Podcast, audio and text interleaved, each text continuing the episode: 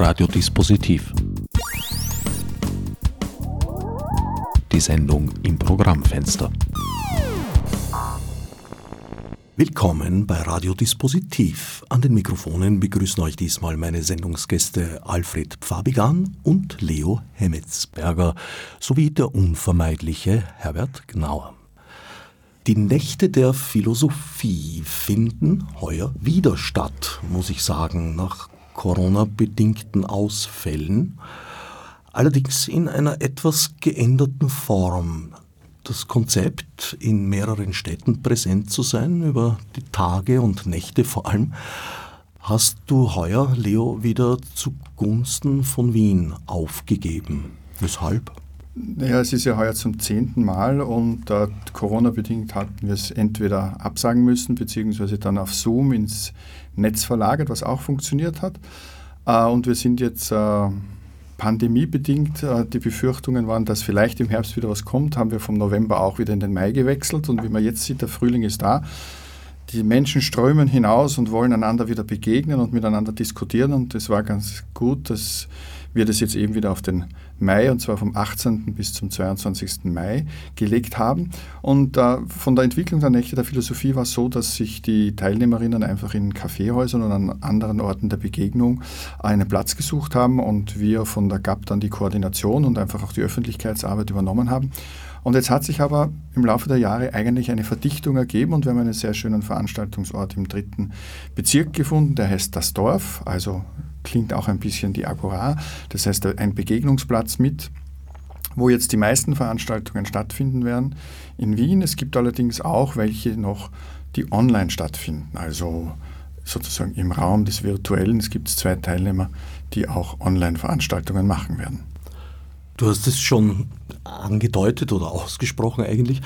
Früher waren ja nicht nur, oder eine einige Jahre lang waren nicht nur mehrere Städte beteiligt, sondern innerhalb dieser Städte auch mehrere Schauplätze. Heuer konzentriert sich's aufs Dorf. Genau. Und wie es nächstes Jahr sein wird, werden wir sehen. Heuer ist es mal so.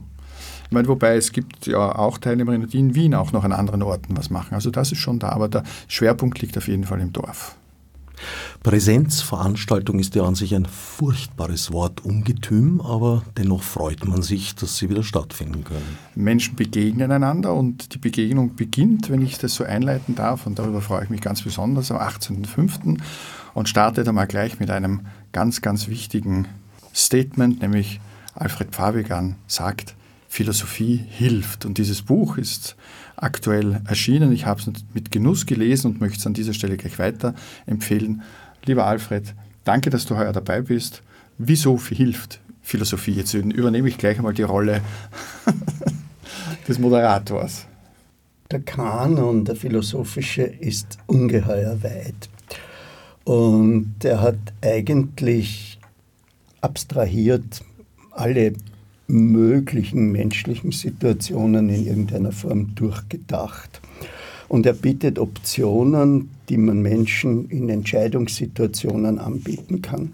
Das ist die eine Form, wo Philosophie hilft. Und die zweite Form ist, dass ohne dass wir es wissen, die Philosophie ein wahnsinniges Reservoir an Methoden und an Techniken für helfende Gesprächsführung hat. Das ist uns gar nicht mehr bewusst, weil sehr viel, was wir aus der Philosophie kennen, in den Zivilisationsprozess hineingegangen ist, dass man die Würde des anderen achtet, etc. Ja? Also das sind die zwei Punkte, wo Philosophie helfen kann. Ich würde allerdings abraten, das so auszulegen, dass die Lektüre von philosophischen Büchern hilft. Die ist zweifelhaft. Ja, wir wissen nicht, was bei der Lektüre passiert. Manche Bücher verführen mit großartigen Titeln oder mit großartigen Sprachgebilden und möglicherweise werden auch bei Lektüre irgendwelche Botenstoffe ausgeschieden. Und vor allem, kein Buch ist für den geschrieben, der es kauft und liest sondern jeder hat seine speziellen Fragen, wo er hilfsbedürftig ist und die sind in dem Buch möglicherweise gar nicht drinnen. Aber ist es nicht dennoch empfehlenswert, in vielen Fällen zumindest auf die Originaltexte zurückzugreifen? Ja, ohne Zweifel. Äh, nur wenn man sich beispielsweise, was bei mir in Beratungen sehr oft äh, vorkommt, mit einem Anerkennungsproblem auseinanderschlägt. Äh, dann hilft das Wort und man muss nicht alles lesen, was Hegel über Anerkennung verstreut in den 20 Bänden der Moldenhauer Ausgabe geschrieben hat. Wobei ich vorher äh, in Ihren Worten eigentlich eher die äh, ja, sattsam bekannte Ratgeberliteratur wiedergefunden hätte als die philosophische. Nein, die Ratgeberliteratur arbeitet ja meistens nur mit Versatzstücken von Philosophie, die eben aus dem Zivilisationsprozess kommen. Nein, nein, ich dachte schon an, an, an Poetius, der Trost der Philosophie, eine wunderbare Geschichte, nur so funktioniert es eigentlich nicht. Oder Bücher wie Das Prinzip Hoffnung, das ist schon so, so hineingeknallt. Ja? Kein Mensch weiß, dass das Buch oder das dreibändige Werk von Ernst Bloch mit der Kernenergie endet. Die ist nämlich die Verkörperung des Prinzips Hoffnung. Äh, oder ein anderer Titel, Prinzip Verantwortung, wo Jonas. uns so Jonas, wo uns so alles draufknallt wird, äh, wofür wir jetzt verantwortlich sind, obwohl wir keinen Einfluss haben und es auch nicht durchschauen.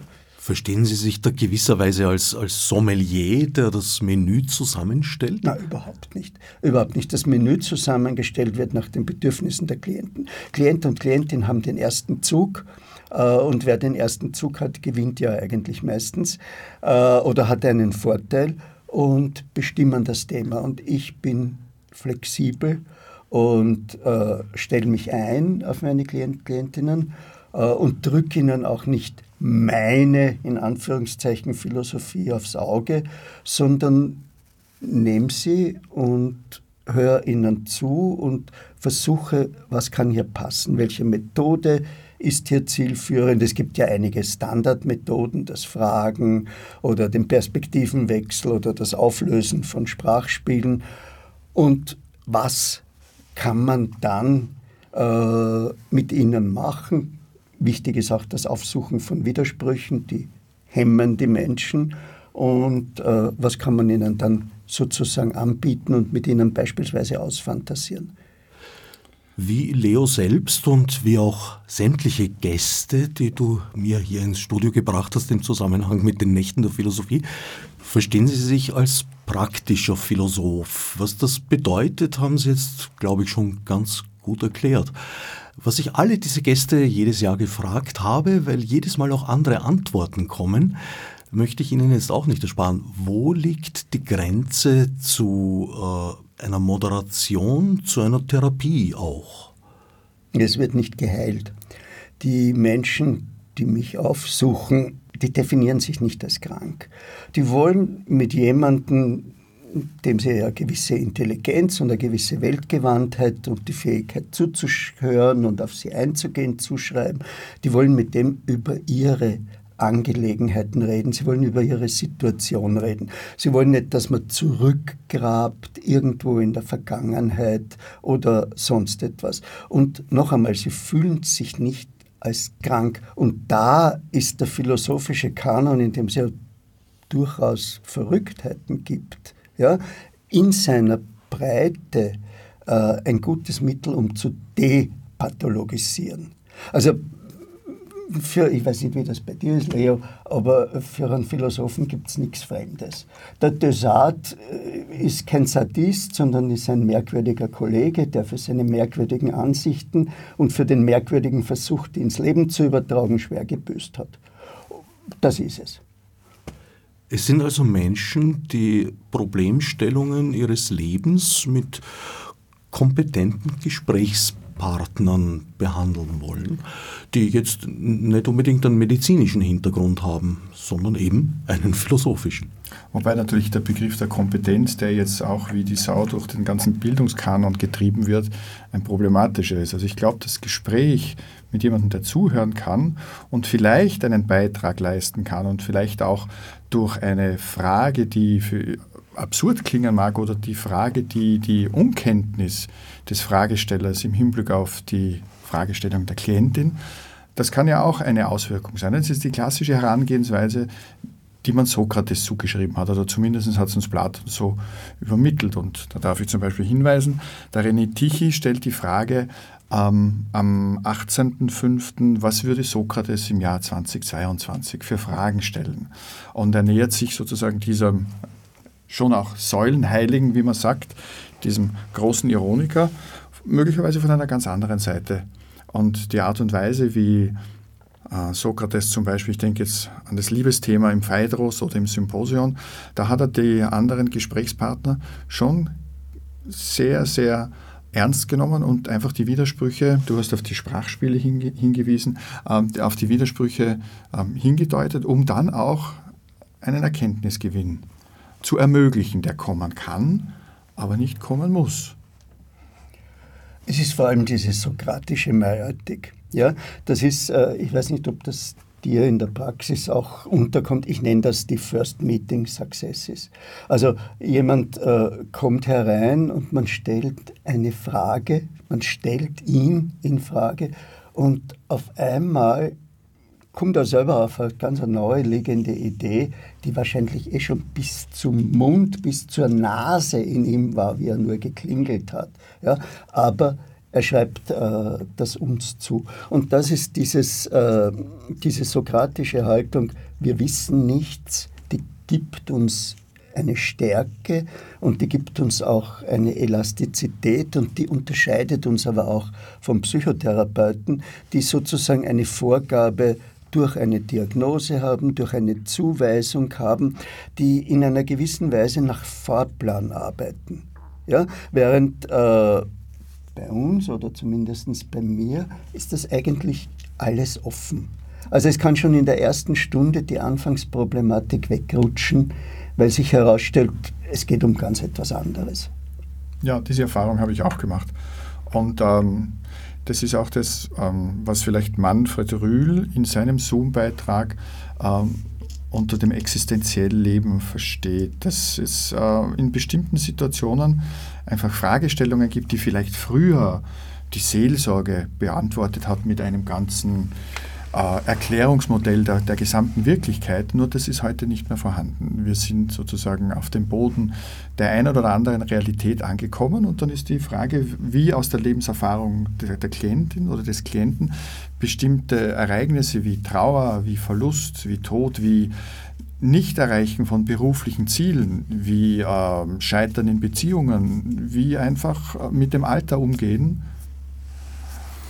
nicht mehr vorhanden, würde ich nicht sagen. Es gibt es durchaus noch auf beiden Seiten. Es wird sowohl angeboten als auch teils angenommen.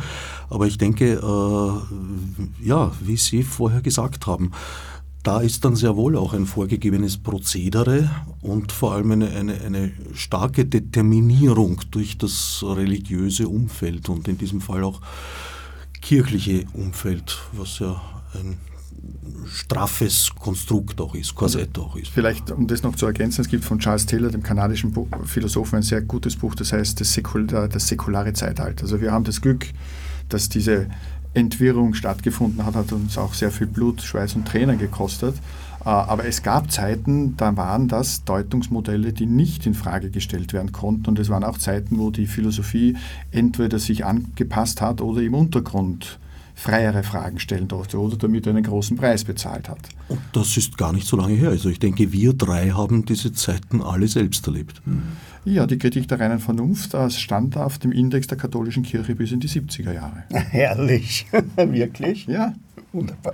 Ich wusste das nur von Sartre und, und, und von meinen Apokryphen, aber das ist ja wunderschön. Naja. Wusste ich auch nicht, aber ich bin am Stadtrand von Wien aufgewachsen, in einem Umfeld, das durchaus noch dörflich war zu diesem Zeitpunkt. Und naja, der Pfarrer war schon eine wichtige Persönlichkeit in diesem sozialen Gefüge dort. Und deshalb ist es auch so spannend, dass am 19.05. Markus Riedenauer, der selber auch eine theologische, äh, also religionsphilosophische Ausbildung hat und dort und auch in diesem Bereich lehrt, die Frage stellt, äh, kann man heute überhaupt noch von einem Gott der Philosophen sprechen und was wäre das dann? Ist das ein höchstes moralisches Prinzip? Äh, ist dazu notwendig irgendeine Form von Personalisierung? Also was ist jetzt im 21. Jahrhundert? Und wir, wir, wissen ja aus, aus dem Kanon, du hast es so genannt, Alfred, ähm, sehr radikalisierende Positionen jetzt aus philosophiegeschichtlich, die ja zurückgehen bis zu den ersten Skeptikern, ja, die sozusagen diese Gottesfrage schon verneint haben. Und dann ist die Frage, wie schaut es heute aus? Und dem widmet sich Markus Riedenauer in seinem Beitrag im Dorf.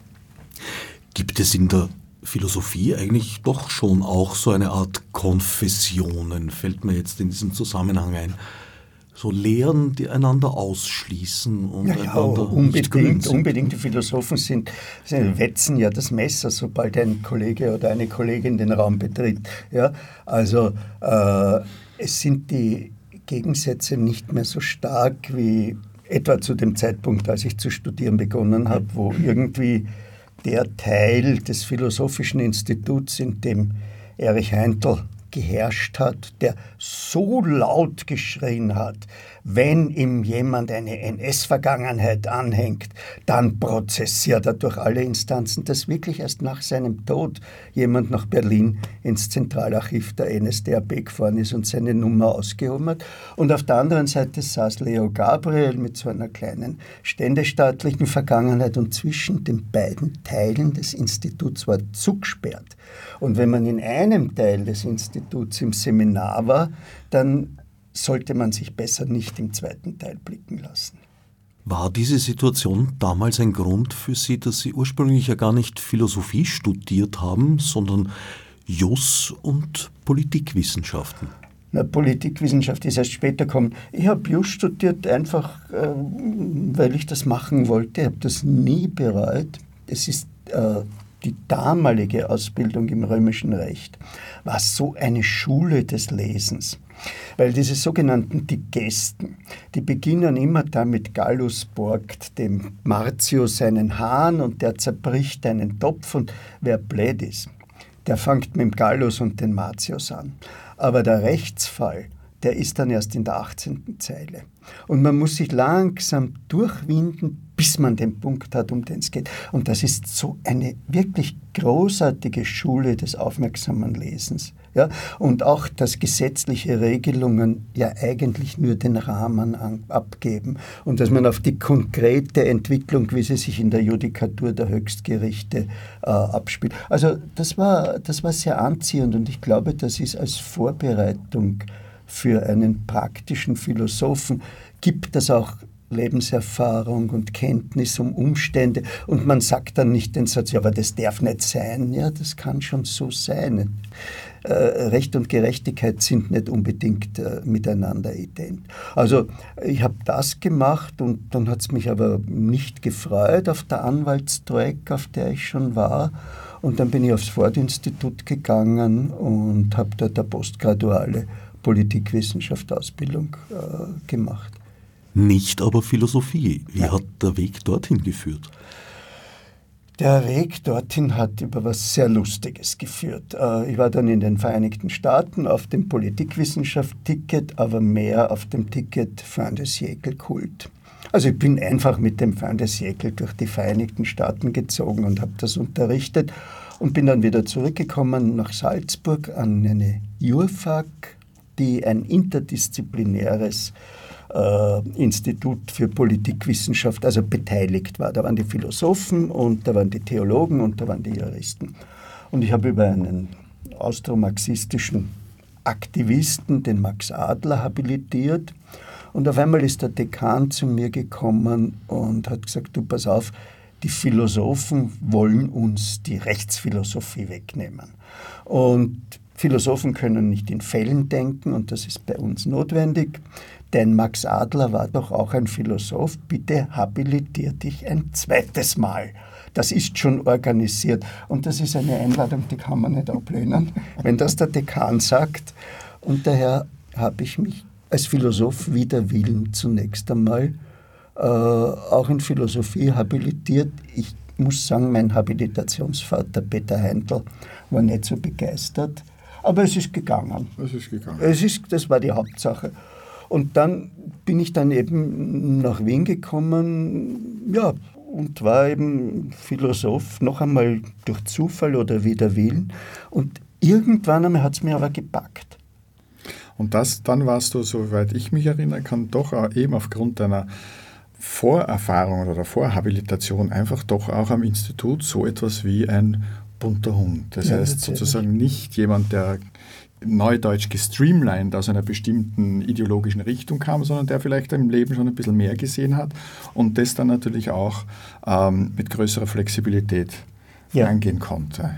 Ja, und das ist auch bei den Studenten und Studentinnen ist das gut reingegangen. Vielleicht gerade Kant ist erwähnt worden, diese, diese Unkenntnis eines genauen Kants, ja, also dieses sehr äh, lehrbuchhafte äh, Kennen. Das war wieder anziehend, weil es bei mir Raum für andere Dinge mhm. gegeben hat. Erstens einmal hatte ich durch die Habilitation die linke Klassik äh, und zweitens einmal war das die Periode, wo die Franzosen gekommen sind, wo Foucault reingekommen ist. Und die Leute, die sich mit Foucault beschäftigt haben, die waren sehr zögerlich und die war weniger zögerlich und wahrscheinlich auch weniger genau mhm. äh, und habe das schon relativ früh gemacht. Aber das bunte Hund, das hat gestimmt. Da hat einer Plakate aufgehängt, die, ohne mich zu nennen, über die endemische Zunahme von Lehrveranstaltungen zu populären Themen mit einer Durchschnittshörerzahl von 100 und einer Durchschnittsnote sehr gut. Also die waren schon, da waren schon einige Leute aus dieser Heimtel-Mannschaft. Die sich begeistert. etwas Exklusiveres gewünscht hätte? Na, die hätten sich gewünscht, dass, dass eben das, äh, Heindl wollte ja sein System fertig machen, ja, was ihm, glaube ich, nicht gelungen ist. Und äh, durch Forschungen sollte das unterstützt werden. Es hat ja wirklich Leute gegeben, die sind so an 10, 15 Seiten Hegel ihr kurzes Leben gesessen. Ja. Gut, Quereinstieg auf der Ebene der Habil ist ja auch nicht unbedingt ein alltäglicher Werdegang. Genau, und wenn wir jetzt gerade beim bunten Hund sind, dann darf ich im Hinblick auf unsere heurige Veranstaltung vielleicht auf ein paar Teilnehmerinnen und Teilnehmer hinweisen, die ein bisschen was anderes machen. Erstens nicht im Dorf und die Brigitte Schagerl geht im Türkenschanzpark dem Thema des Lichtes, Wohltat oder Gefahr fürs Leben. Und es ist ein Spaziergang, der dann im schönen Mai schon um 16 Uhr stattfinden wird und dann eben die Diskussion zu diesem äh, unglaublich lebenswichtigen, aber manchmal auch gefährlichen Phänomen. Eugen Maria Schulack gleich anschließend, also thematisch anschließend, betrachtet den Frühling philosophisch. Das wird am 20.05. sein, auch um 16 Uhr. Also es beginnen jetzt zwei Veranstaltungen heuer sehr früh. Im People on Caffeine, das ist ein Kaffeehaus in der Schlösselgasse im 8. Bezirk. Und probier es mal mit Gemütlichkeit, ist der Titel von Simone Stefanie Klein im Reading Room. Und wer ein bisschen eine ähm, Erinnerung hat an ein Lied, das in einer Walt Disney-Produktion gesungen wurde, nämlich Baloo der Bär, der ja sozusagen der ganz gemütliche war. Und dann ist die Frage, na, was hat denn Philosophie mit Gemütlichkeit zu tun? Also jetzt nicht der strenge Kanon und sozusagen das System, sondern ein bisschen Epikur, ein bisschen hedonistisch, ein bisschen gemütlich, wienerisch, über das Leben philosophieren. Ja, vor allem ist es auch eine Einladung zu etwas, was ich öfter in Beratungssituationen habe, bei Leuten, die so am Rande dessen, was äh, im Moment äh, populär der Burnout genannt wird, ist eine Auseinandersetzung mit der protestantischen Ethik.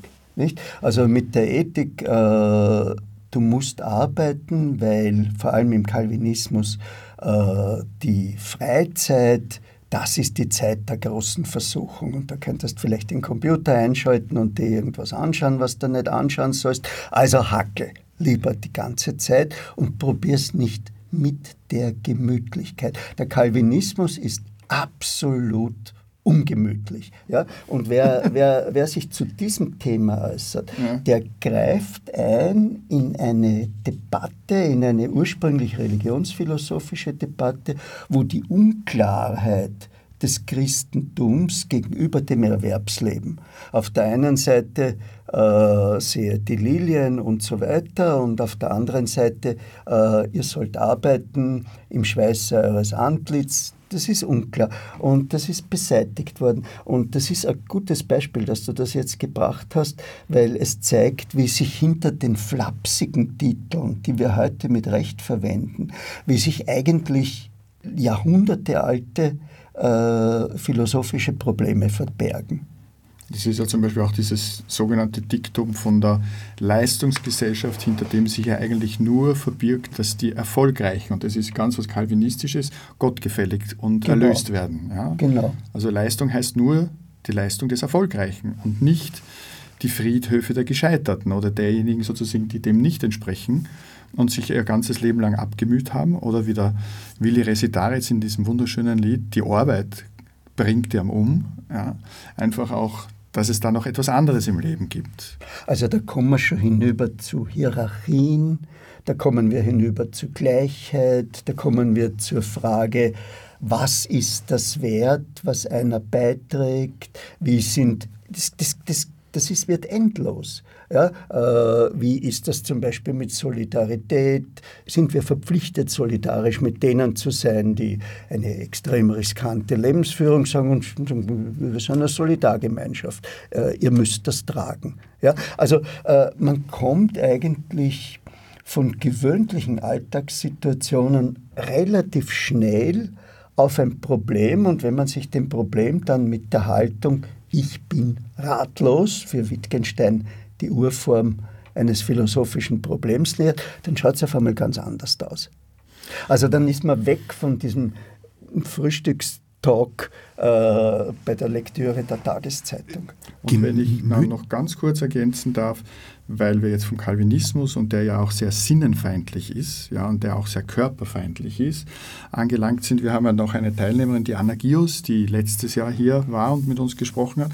Die wird heuer, und zwar ist das natürlich sehr schön, das ist die Abschlussveranstaltung am Samstag um 22 Uhr, ist das der letzte Beitrag, unter dem Titel Mach's dir selbst, das heißt Masturbation als Sorge um sich. Mhm. Ist auch ein spannendes Thema, mhm. weil meiner Erfahrung nach sehr viele Philosophen, und von den Philosophinnen will ich gar nicht sprechen, weil die im Kanon so gut wie nicht vorkommen, um das Thema der Sexualität, des Eros, immer einen ganz, ganz großen Bogen gemacht haben. Ich glaube, Aristoteles hat böse Sachen über Masturbation geschrieben, wenn ich mich, aber ich will da jetzt keinen Anruf kriegen, dass ich das Zitat schicken soll. aber es ist mir so, es ist mir so äh, irgendwo in Erinnerung.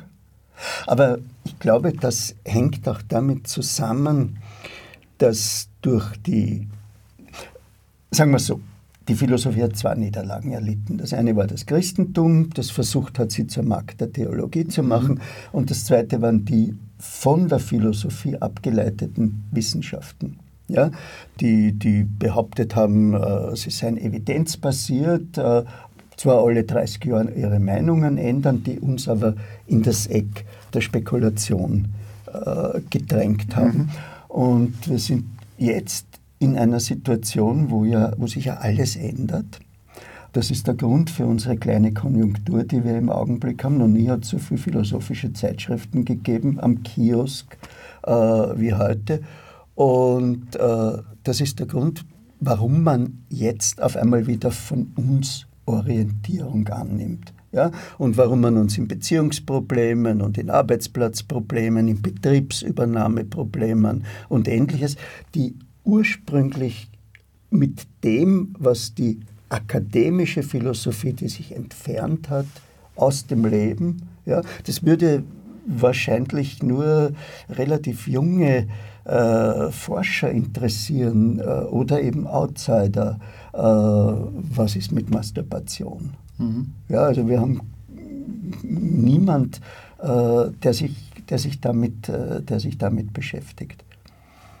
Zurück nochmal zur Gemütlichkeit. Ist das nicht auch ein, naja, gefährlicher Begriff? Weil Gemütlichkeit hat auch so etwas von Zurücklehnen und die Dinge jetzt mal laufen lassen. Es gibt ja durchaus nicht wenige Philosophen und Philosophinnen, die sich eher ihre Aufgabe eher darin sehen, den Finger auf die Wunde zu legen, über die sehr oft hinweggeblickt wird. Regula Stempfli zum Beispiel würde ich durchaus in, in, in dieser Richtung einstufen. Ich weiß nicht, ob sie das jetzt akzeptieren würde, aber das ist meiner leben. Also die streitbare Stempel wird ja auch heuer wieder dabei sein. Und zwar, ist die letzte Veranstaltung am Sonntag am Abend zur politischen Philosophie des Guten. Ich möchte den äh, Begriff der Gemütlichkeit aber doch um einen Akzent erweitern und du hast den Aristoteles ins Spiel gebracht, weil was mit der Gemütlichkeit verbunden ist, ist die Muße. Und ich brauche Zeit auch, um äh, meinen Gedanken ihren Lauf lassen zu können. Gemütlichkeit heißt ja nicht, dass ich eine Couch-Potato bin, sondern dass ich mich vielleicht einmal aus dem stählernen Getriebe, um jetzt Max Weber noch ein bisschen zu paraphrasieren, herausnehme und einfach sagen, ich lasse jetzt mal die Zeit und ich, und ich gebe mir die Zeit. Gemütlichkeit heißt ja auch nicht wieder sofort Ablenkung, sondern kann einfach eine andere Herangehensweise sein. Und äh, wir werden ja heute durch Medien und durch Berichterstattungen ja auch dazu getrieben, uns permanent am Laufenden zu halten, vor allem im Hinblick auf Geschehnisse, die wir nicht beeinflussen können. Und vielleicht ist es da manchmal auch ganz gut, das Ganze oder das eine oder andere ein bisschen gemütlicher anzugehen. Und ich glaube, da ist Wien als Stadt gar kein schlechter Platz dazu. Ich möchte das mit zwei Sachen ergänzen.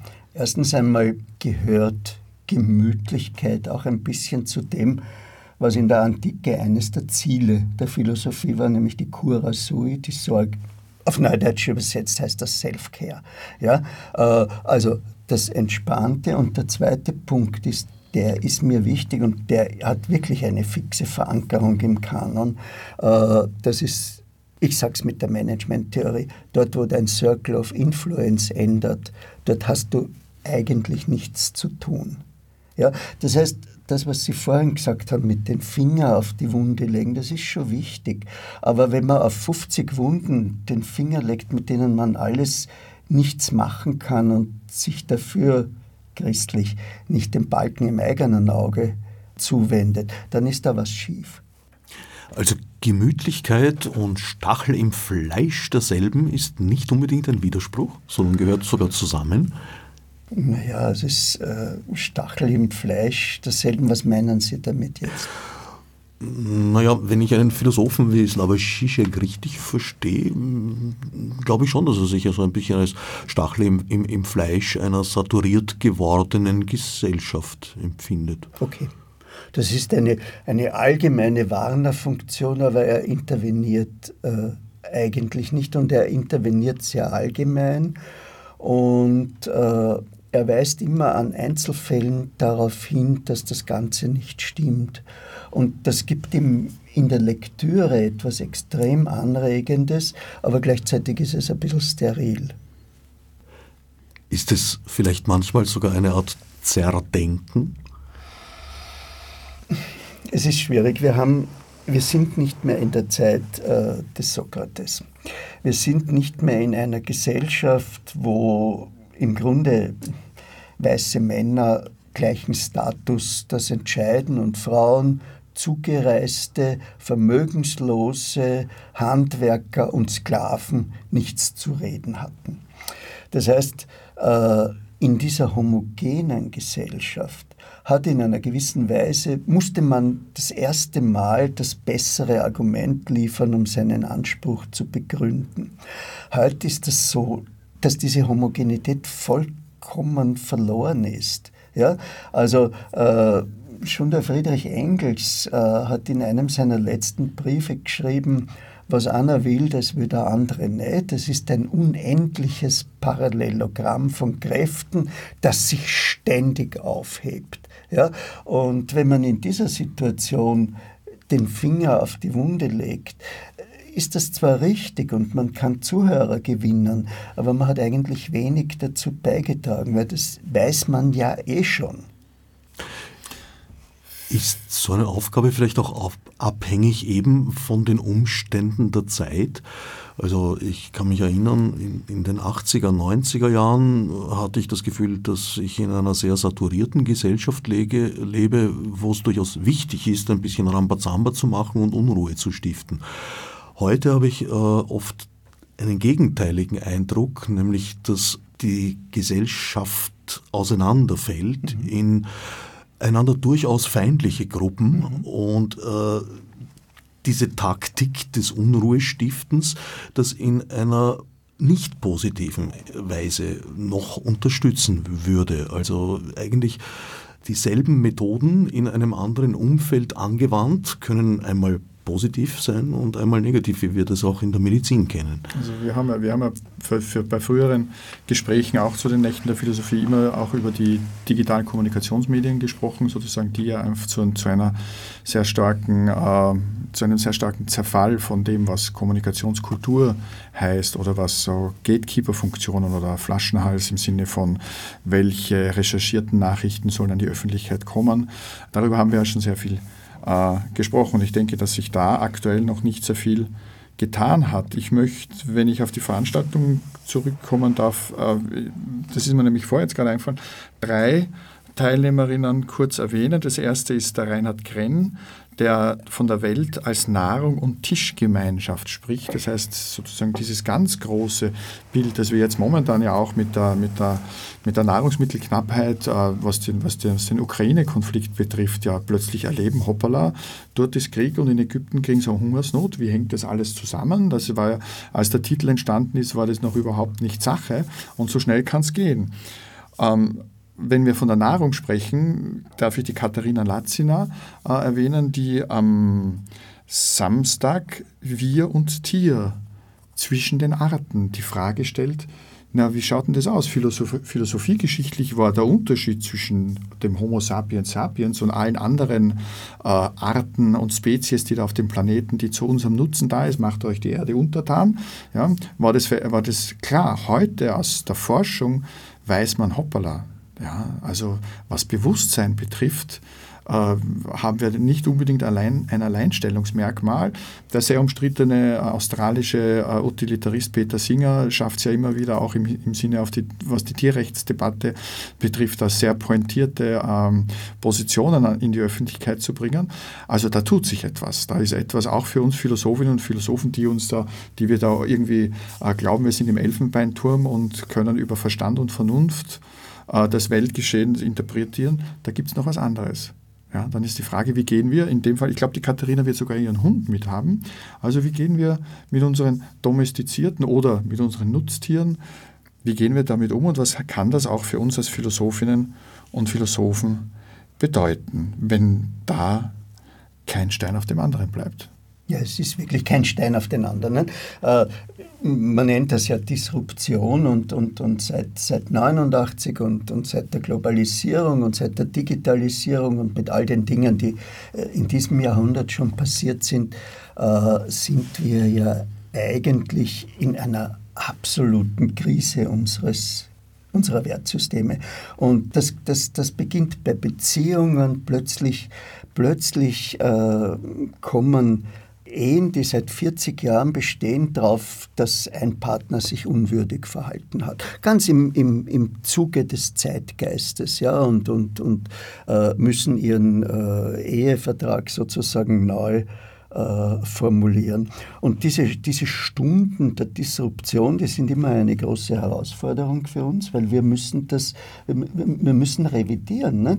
mit diesem ganzen äh, Lernen, was äh, die anderen Lebewesen alles können und wie gering der Unterschied ist, das hat uns ja zusammengehaut. Und wir müssen gleichzeitig lernen, dass unser Alltagsleben doch kräftig anders geworden ist. Das sind ja alles Schlagworte, dass die Fahrstuhlgesellschaft zu Ende ist, wo die Kinder mehr verdienen als die Eltern und dass die Gesellschaft des Mehr äh, zu Ende ist und, und ähnliches.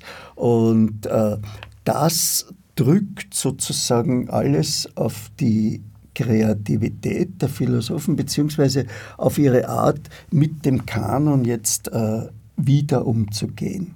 Und da gibt es eben, glaube ich, unter uns zwei Leute, die einen, die doch schon ein bisschen nach der akademischen Philosophie sich orientieren. Das ist bei einigen Titeln, die mhm. du gesagt hast, rausgekommen. Und andere, und dazu zähle ich mich, die mittlerweile nur mehr eine okkasionelle Philosophie haben, weil jeder Klient ist anders, jede Klientin ist anders und äh, das Schwergewicht eigentlich nur mehr ins Gespräch. Und wenn ich schreibe, dann nur mehr über Methoden der praktischen Philosophie. Sonja Meisel stellt die Frage, die Krux der Freiheit, kann ich wollen, was ich will? also in Anlehnung an Schopenhauer. Das ist natürlich auch ein Zitat, das immer wieder genannt wird und das schlägt, glaube ich, auch in die Kerbe, die du jetzt ähm, gesagt hast. Und meine Wenigkeit wird zu dem Thema Hoffnung, wo versteckst du dich, äh, referieren. Ich werde das wieder in, in Verbindung mit meiner Hangmusik machen.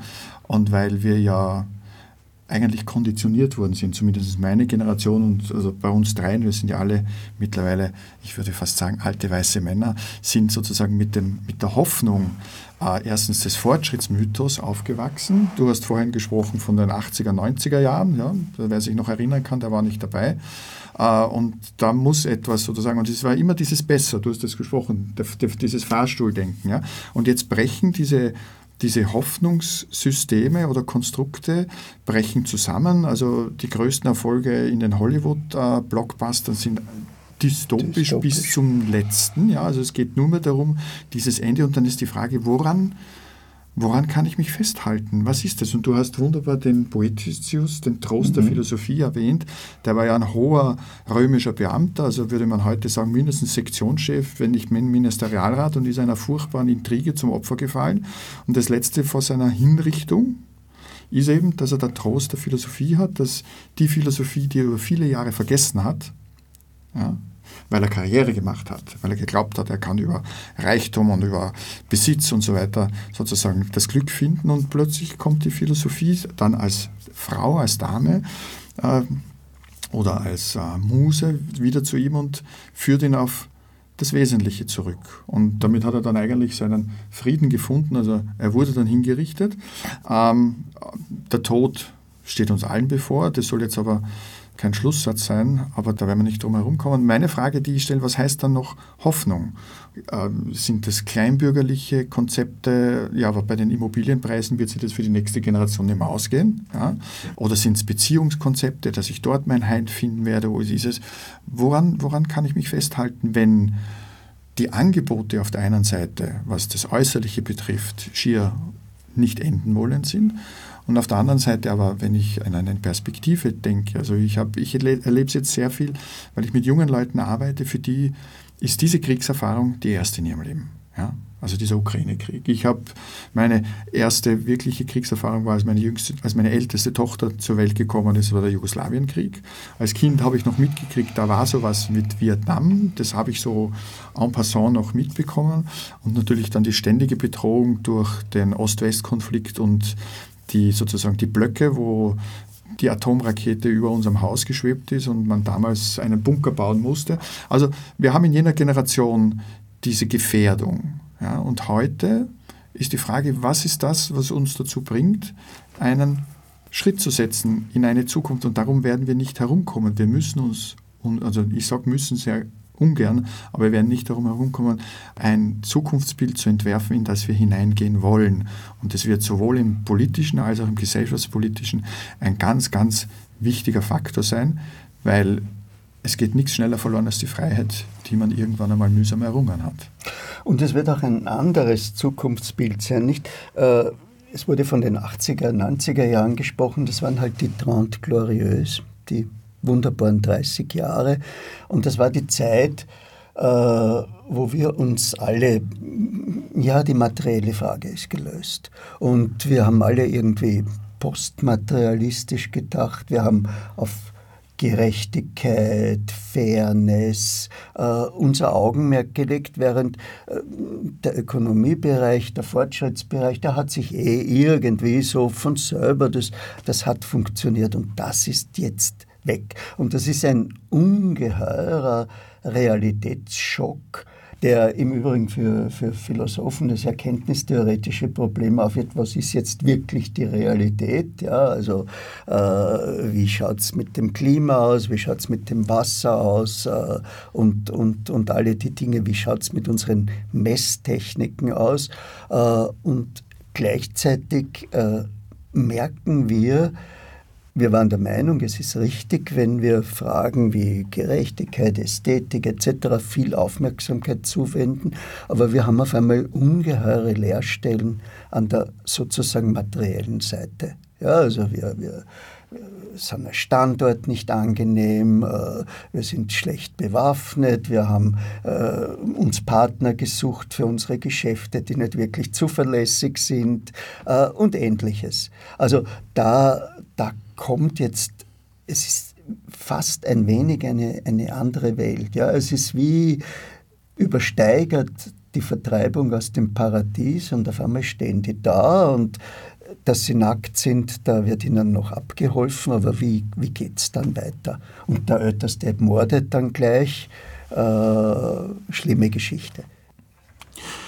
Ich sehe diesen Bruch, den du da jetzt beschrieben hast, Leo, vorher durchaus auch. Also in den 60er Jahren, wir haben vor der Sendung ganz kurz darüber geredet, war ein Nachhalt des Zweiten Weltkriegs für mich noch zu erleben, ganz klar. Nicht nur in den Erzählungen der älteren Familienmitglieder. Äh, oder, oder, den Nichterzählungen, dem Schweigen, das es auch noch gegeben hat. Auf das wir erst sehr viel später draufgekommen sind, muss mhm. ich auch dazu sagen. Dann kam, du hast es schon gesagt, ja, die Erfahrung des Jugoslawienkriegs, der geografisch auch nicht weiter weg war. Also äh, Belgrad oder Sarajevo sind nicht weiter weg von Wien als die ukrainische Grenze. Mhm.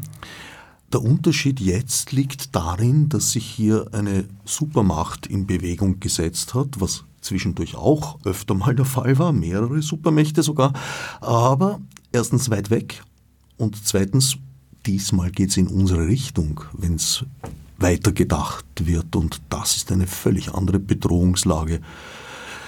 Wie kann man der mit philosophischen Mitteln begegnen? Naja, ein schönes Zitat von Cicero ist Respice finem. Und ich denke, bedenke das Ende. Und ich denke, bei vielen Konzepten, die wir in den letzten Jahren alle unschuldig vertreten haben, haben wir das Ende nicht bedacht. Ja? Das heißt, es ist einmal auch Anlass zur Selbstkritik.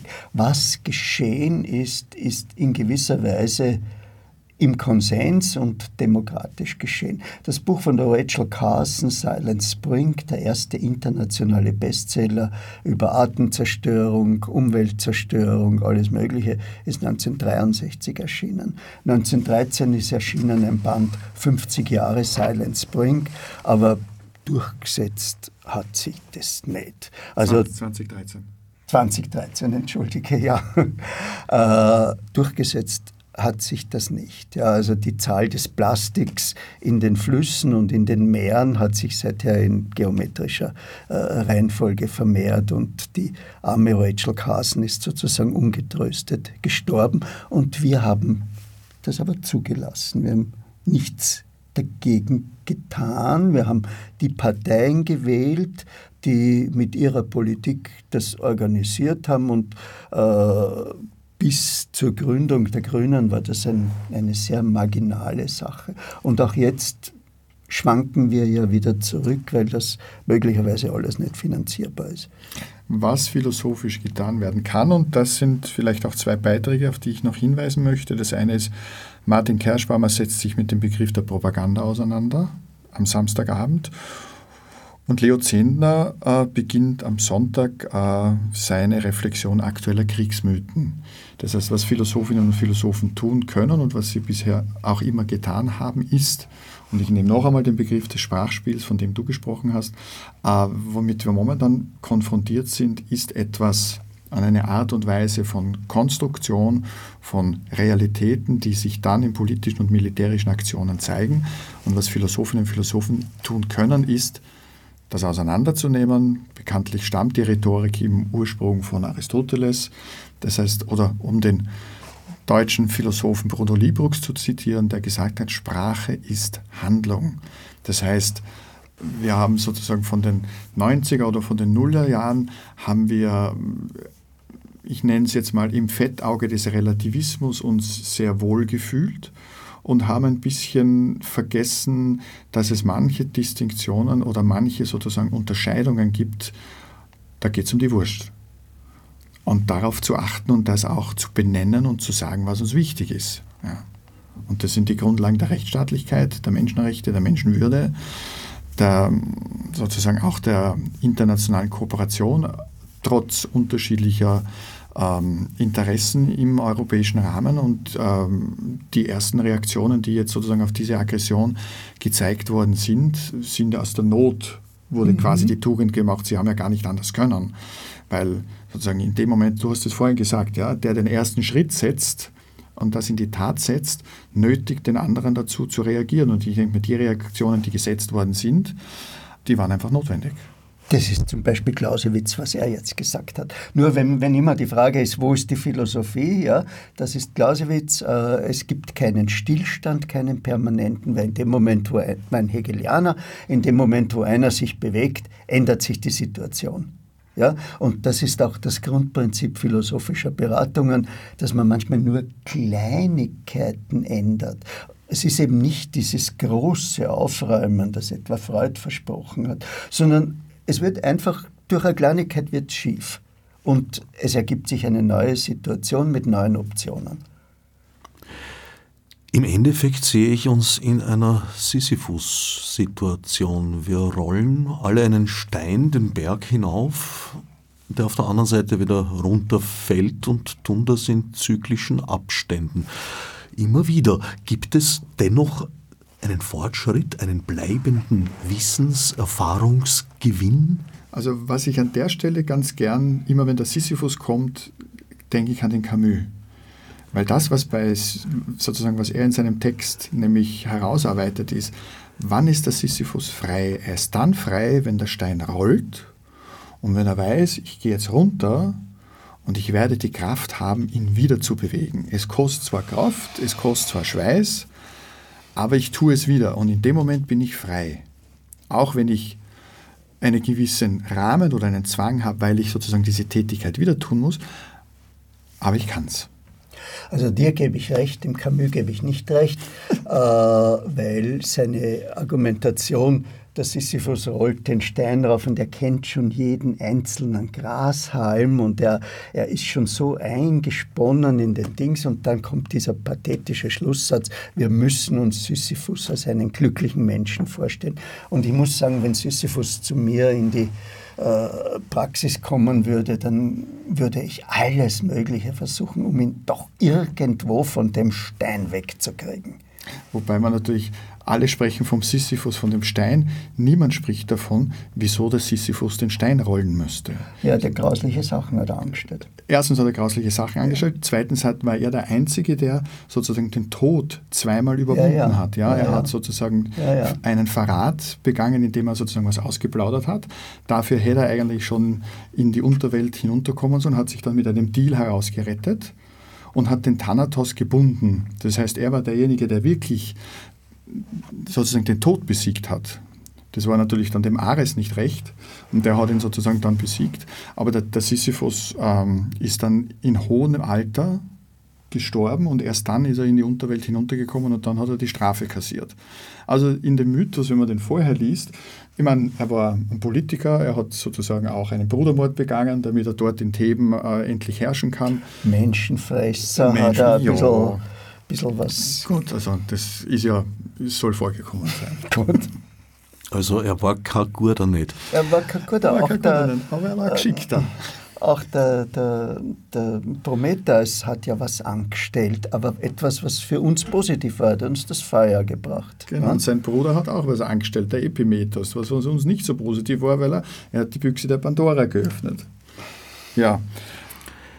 Was noch vorkommen wird, worüber ich mich jedes Jahr ganz besonders freue, ist der Philo Poetry Slam, den heuer auch der Xaver Wienerreuter wieder machen wird. Und der wird auch unter dem Titel Hoffnung, wo versteckst du dich? Das heißt, wir haben immer die Verbindung zwischen äh, Literatur und Philosophie. Das wird am äh, Freitagabend um 20.30 Uhr auch in das Dorf stattfinden, wo wieder Slammerinnen und Slammer äh, diese Grenzen zwischen Philosophie und Literatur überschreiten, einreißen, durchschwimmen oder wie auch immer, werden mit wunderbaren Texten und wo das Publikum dann wieder voten darf. Ich wollte jetzt das deutsche Wort sagen, das ist mir jetzt gerade nicht eingefallen. Also sie dürfen werten, was ihnen am besten gefallen hat. Auch sonst ist das Publikum oftmals durchaus eingeladen, nach den Referaten in Diskussion und Austausch zu treten. Genau, das ist auch der Vorteil im Dorf, weil jetzt mehrere Veranstaltungen hintereinander sind und es obliegt an mir als Organisator, die geschätzten Philosophinnen und Philosophen auf die Zeitkontingente hinzuweisen, damit die Gäste auch Zeit haben zu diskutieren und vielleicht, und das ist das Schöne an einer Mai-Veranstaltung, zwischendurch vor dem Dorf draußen zu stehen, zu plaudern, ein bisschen Pause zu haben, ein Achter zu trinken oder ein Mineralwasser, um dann frisch in die nächste Veranstaltung hineinzugehen. Im Sinne der Gemütlichkeit finde ich es eigentlich auch entspannend, dass diesmal maximal zwei Veranstaltungen zur selben Zeit stattfinden und nicht sonst wie sonst in anderen Jahren manchmal drei bis vier. Mhm. Was schon beim Lesen des Programms mir zumindest einen gewissen Stress verursacht hat. Ja, und diese Entscheidung, gehe ich dorthin und höre mir die an oder dorthin und höre die an, das ist jetzt alles reduziert. Ja, das ist, das ist sehr gut, dass das, dass das jetzt anders ist. Wobei ich natürlich ein Kaffeehaus jetzt noch erwähnen muss, das ist das Café Schopenhauer, in dem am Samstag um 19 Uhr die Lies Hirn zum Thema von Tugenden und Lastern sprechen wird. Also ein paar Kaffeehäuser haben wir schon noch dabei. Mhm. Informieren kann man sich selbstverständlich im Internet unter gapor.at. Und auf Facebook, wer das noch hat, das Dorf befindet sich im dritten Bezirk in der oberen Viaduktgasse. Das ist ein ganz ein ruhiges Eckerl äh, in der Nähe des äh, Donaukanals. Und ähm, man kann eben auf unserer Webseite sich den äh, Folder herunterladen. Und ich glaube, du gibst es dann auch immer zu den Sendungsinformationen dazu. Selbstverständlich. Die sachdienlichen Links finden sich wie immer bei der Sendung auf dem Website des Freien Radios eures Vertrauens. Veranstaltungstage oder Nächte, vielmehr gesagt, sind der 18. bis zum 22.05. Also sind es diesmal fünf Abende hintereinander und man kann entspannt sich das eine oder das andere oder auch alles anhören. Es ist freier Eintritt wie immer und wir freuen uns auch über Förderungen von Seiten der Stadt Wien und auch von Seiten des Bundeskanzleramts, wo wir ein bisschen was als Unterstützung bekommen. Ich danke Alfred Pfabigan und Leo Hemmetsberger für den Besuch und allen anderen fürs Zuhören.